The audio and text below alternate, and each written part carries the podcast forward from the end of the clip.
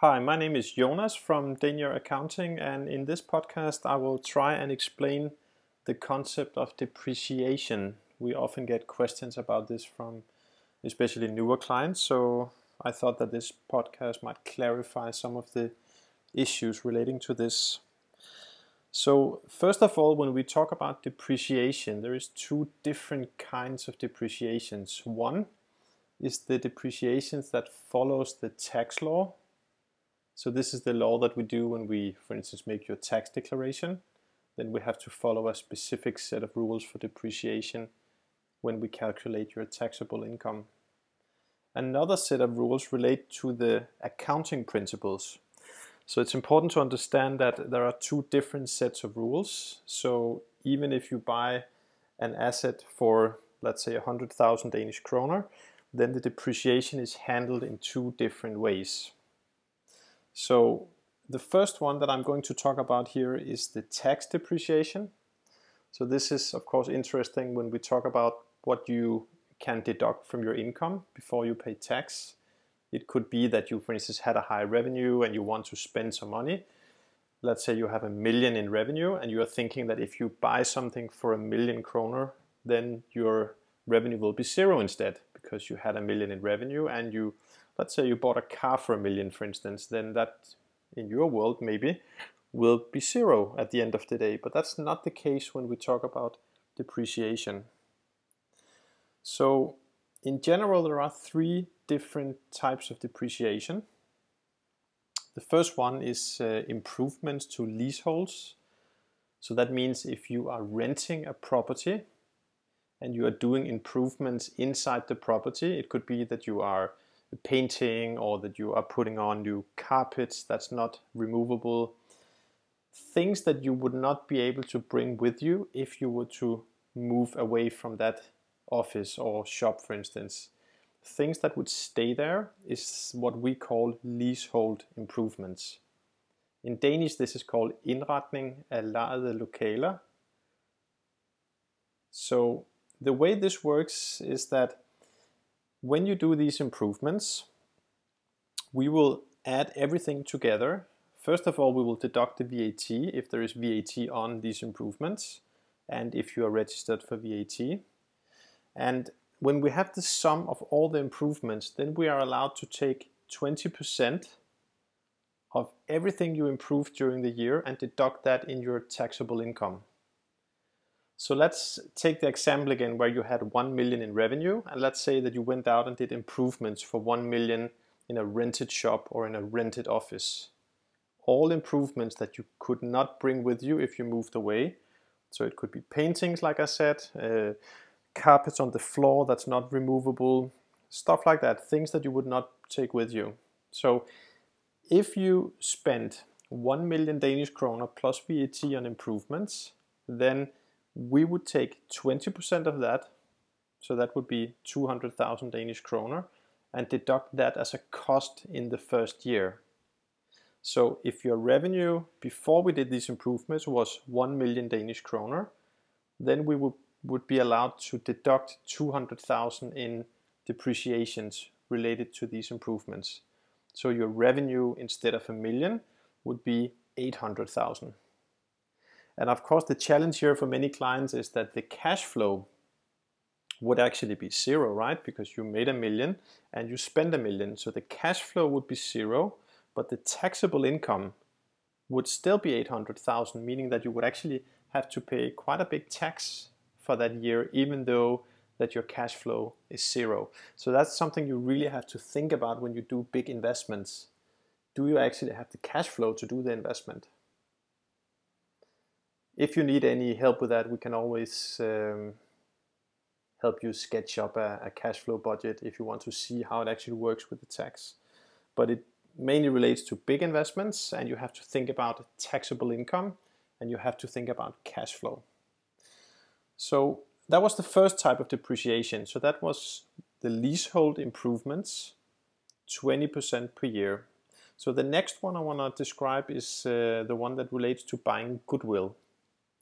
Goodwill is something you typically buy if you, for instance, buy a shop or a restaurant. Normally they will contain goodwill. but it could also be a, a consulting business where there are clients like in a portfolio that comes along with the shop. If the word goodwill is new for you, then it relates to the goodwill of the clients. So it means that when you buy this shop or this restaurant, there will be some base of clients that hopefully is happy for the service or the product they have gotten by the previous owner. And that happiness is valued at a price, and that is called goodwill. So, in relation to tax, when we calculate your taxable income, then we look at how much did you pay for the goodwill when you bought the shop or the restaurant. And from this amount, we're allowed to take one seventh, so that's a fraction, one seventh of the price that you paid, and deduct that in the first year. In the second year, we can also deduct one seventh and so on, so it will be like a linear depreciation over the seven years that you run the shop, like the, the following seven years. And after the seventh year, everything would have been deducted. Going back to the leasehold improvements from before, that's of course the same, that we deduct 20% the first year, 20% the second year, 20% the third year, and so on. So for the leasehold improvements, after five years, we have made all the depreciations. And on the goodwill, it was seven years. So five years and seven years, and they're both linear depreciations. The last one we have is the equipment. So if you buy a shop or a restaurant or another type of business, most of the times there will also be some equipment that follows. It could be tables and chairs, but it could also be kitchen equipment, cars, computer systems, software, things like that, that, that all relates to being equipment. So the way we calculate that is that we look at the sum of the purchase that you have done during the year. And from this sum, we're allowed to deduct 25% of the balance. So this is not a linear depreciation. We cannot take, for instance, 25% the first year and then the same amount the second year, the third, and the fourth year. So in that case, it would have been four years, and then we were kind of done. That's what we call a linear depreciation. But with equipment, we have to depreciate 25% of the balance. So the depreciation here will be what we call a declining balance depreciation. So it will be 25% of the saldo every year. To give an example, if you buy a car, for instance, for 100,000 Danish kroner, then the first year where we calculate the tax, we're allowed to deduct 25% of the 100,000. So that naturally will be 25,000 in depreciation and we will then have 75,000 left in the balance. So the 75,000 will be an asset, so it will not be deducted as a cost, but it will stay there till the second year. When we do the tax calculations in the second year, we're allowed to take 25% of the remaining 75,000. So that will be 18,750 kroner we can deduct as a cost as depreciation. In the third year, we take the remaining amount, which would then be 56,250, and we deduct 25% of this and so on. If we do like this, it will actually take nine years before we're done. So it's quite a long time, especially if we look at it from a cash flow perspective, because if you paid for all this equipment in cash, then you still have to wait nine years to get this car, as we used in this example, deducted fully in your tax. So you have to keep out, uh, keep an eye out for this if you're doing big investments. Um, a mistake I very often see is uh, amongst the younger clients. When it goes well, they always want to buy a new car, and they end up spending almost all the money they have on the bank to buy this new car. Um, and then when the tax statement comes, they have a huge tax to pay, but they have no money on the bank account. And then, of course, they call me and say, How is it that I actually spend all my money and I bought equipment and I still have to pay tax? Something is wrong. But in these cases, nothing is wrong. The only thing that was wrong is that we didn't take into consideration that the depreciation would be a declining balance depreciation. So think about that before you go out and spend all the money after a good year. Um, in addition to the equipment, um, these 25% we talked about, there is kind of a, a, minimum balance where you can deduct everything. And that amount is called 12,900 plus VAT. What it means is that if you buy equipment that's cheaper than 12,900 plus VAT, and this is 2016 amounts, let's say you go out and buy a computer for 10,000 plus VAT, then you don't need to do this 25% deduction every year. You're allowed to deduct it fully as a cost in the year where you buy where you bought it. If the price for it was 15,000, then you have to use the 25% rule for depreciation until the saldo comes below 12,900 and then you can deduct the remaining amount. So that's one thing you, you need to also know is this minimum amount of 12,900 plus VAT. If you buy things below this, you can deduct everything in the year where you purchase it. There's two more things I would like to add. One is um, if you buy equipment that's mixed used, it could be a car that you use for business and private purposes. It could also be a machine that you use for private purposes, for instance, a computer, a printer, a telephone.